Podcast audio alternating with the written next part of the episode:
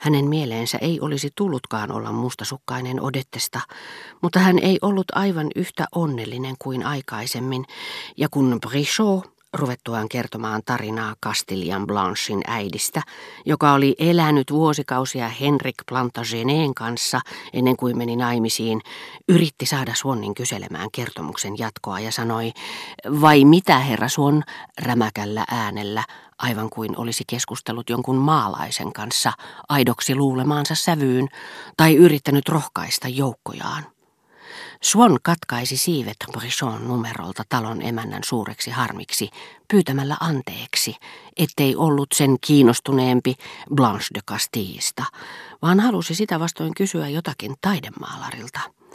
Tämä oli nimittäin käynyt samana iltapäivänä erään Rova Verderäänin ystävän, hiljattain kuolleen taiteilijan näyttelyssä, ja Swan olisi mielellään tiedustellut häneltä, koska piti arvossa hänen makuaan, oliko näissä viimeisissä tauluissa todella muutakin kuin taituruutta, joka jo oli häkellyttänyt kaikissa edellisissä. Siinä mielessä hänen taiteensa oli jotain aivan ainutlaatuista, mutta minusta se ei yltänyt, niin kuin sanotaan, tarpeeksi korkealle. Korkealle. Korkealle kuin kirkon torni, kysäisi kotaa, kohottaen käsivartensa teeskennellyn juhlallisesti. Kaikki läsnäolijat purskahtivat nauruun. Johan minä sanoin, ettei hänen seurassaan voi pysyä vakavana, supatti rouva Verderään pöytänaapurilleen. Juuri kun sitä vähiten odottaa, hän keksi jotain sukkelaa. Mutta rouva Verderään pani merkille, että yksin Swan ei ollut vetänyt edes suutaan hymyyn. Sitä paitsi tätä harmitti suuresti, että kota oli pilailut hänen kustannuksellaan Fosviin aikana. Ja taidemaalari sen sijaan, että olisi vastannut Suonnille todella kiinnostavasti, niin kuin hän epäilemättä olisi tehnytkin, jos he olisivat olleet kahden, päättikin herättää ihailua läsnäolijoissa, päästämällä oikean vuodatuksen kuolleen mestarin taituruudesta. Astuin lähemmäksi, hän sanoi, ja tutkin nenätaulussa, mistä se oikein oli tehty. Paha minut periköön, jos pystyn sanomaan, mitä kaikkea siihen oli käytetty. Liimaa, jalokiviä, saippua, pronssia, auringonvaloa, kakkaa. Ja kauppiasta, huudahti liian myöhään tohtori, jonka välihuomautusta kukaan ei ymmärtänyt.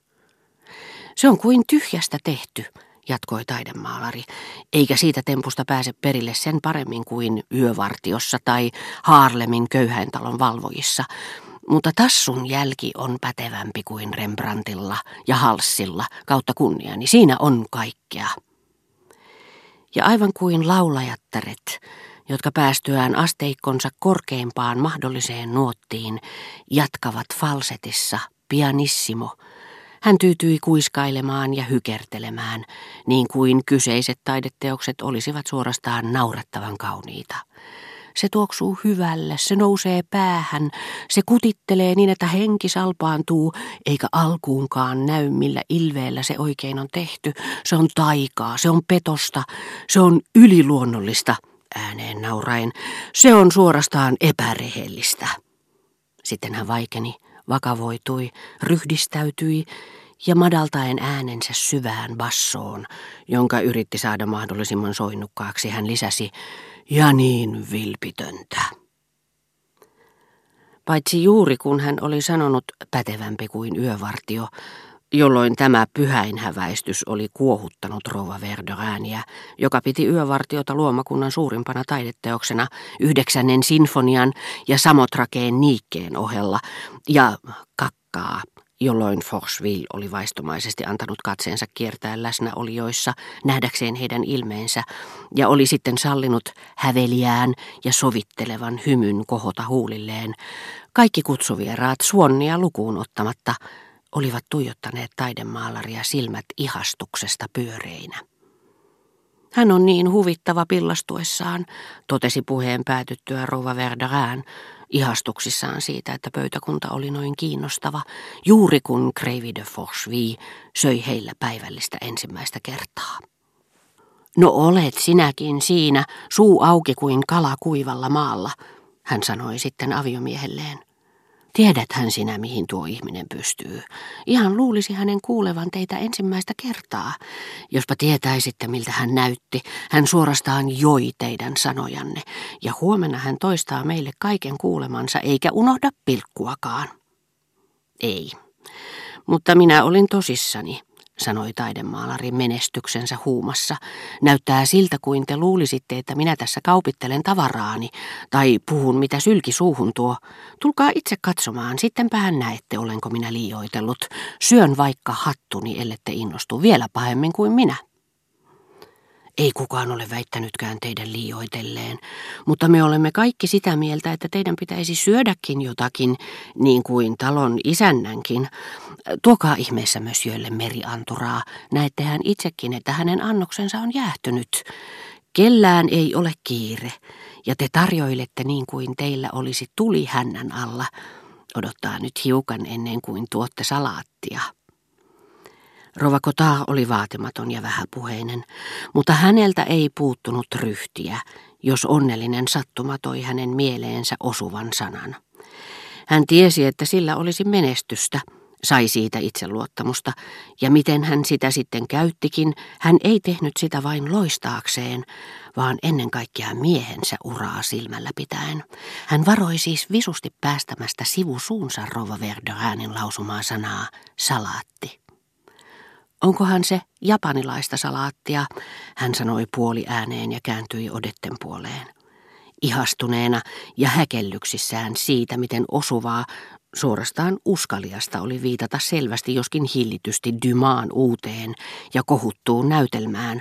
Hän purskahti nauramaan, viehättävästi kuin koulutyttö, vienosti, mutta niin vastustamattomasti, ettei toviin pystynyt hillitsemään itseään. Kuka on tuo nainen? Hän on sukkelaälyinen, sanoi Forsvi. Ei ole, mutta saatte sitä kyllä, jos tulette kaikki illalliselle ensi perjantaina. Te pidätte minua varmaan kovin maalaisena, sanoi rouva Kotaa Swannille, mutta tämä erinomainen Francillon, josta kaikki puhuvat, on minulle täysin tuntematon uutuus. Tohtori on jo nähnyt sen, muistan hänen jopa sanoneen, että hänellä oli ollut ilo ja kunnia viettää ilta teidän seurassanne, ja tunnustan suoraan, ettei minusta olisi ollut kovinkaan järkevää, jos hän olisi taas tilannut paikat nähdäkseen sen toistamiseen minun kanssani. Théâtre Français on tietenkin asia erikseen, eikä kukaan kadu siellä viettämäänsä iltaa. Kaikki näytellään aina loistavasti, mutta meillä sattuu olemaan varsin rakastettavia ystäviä.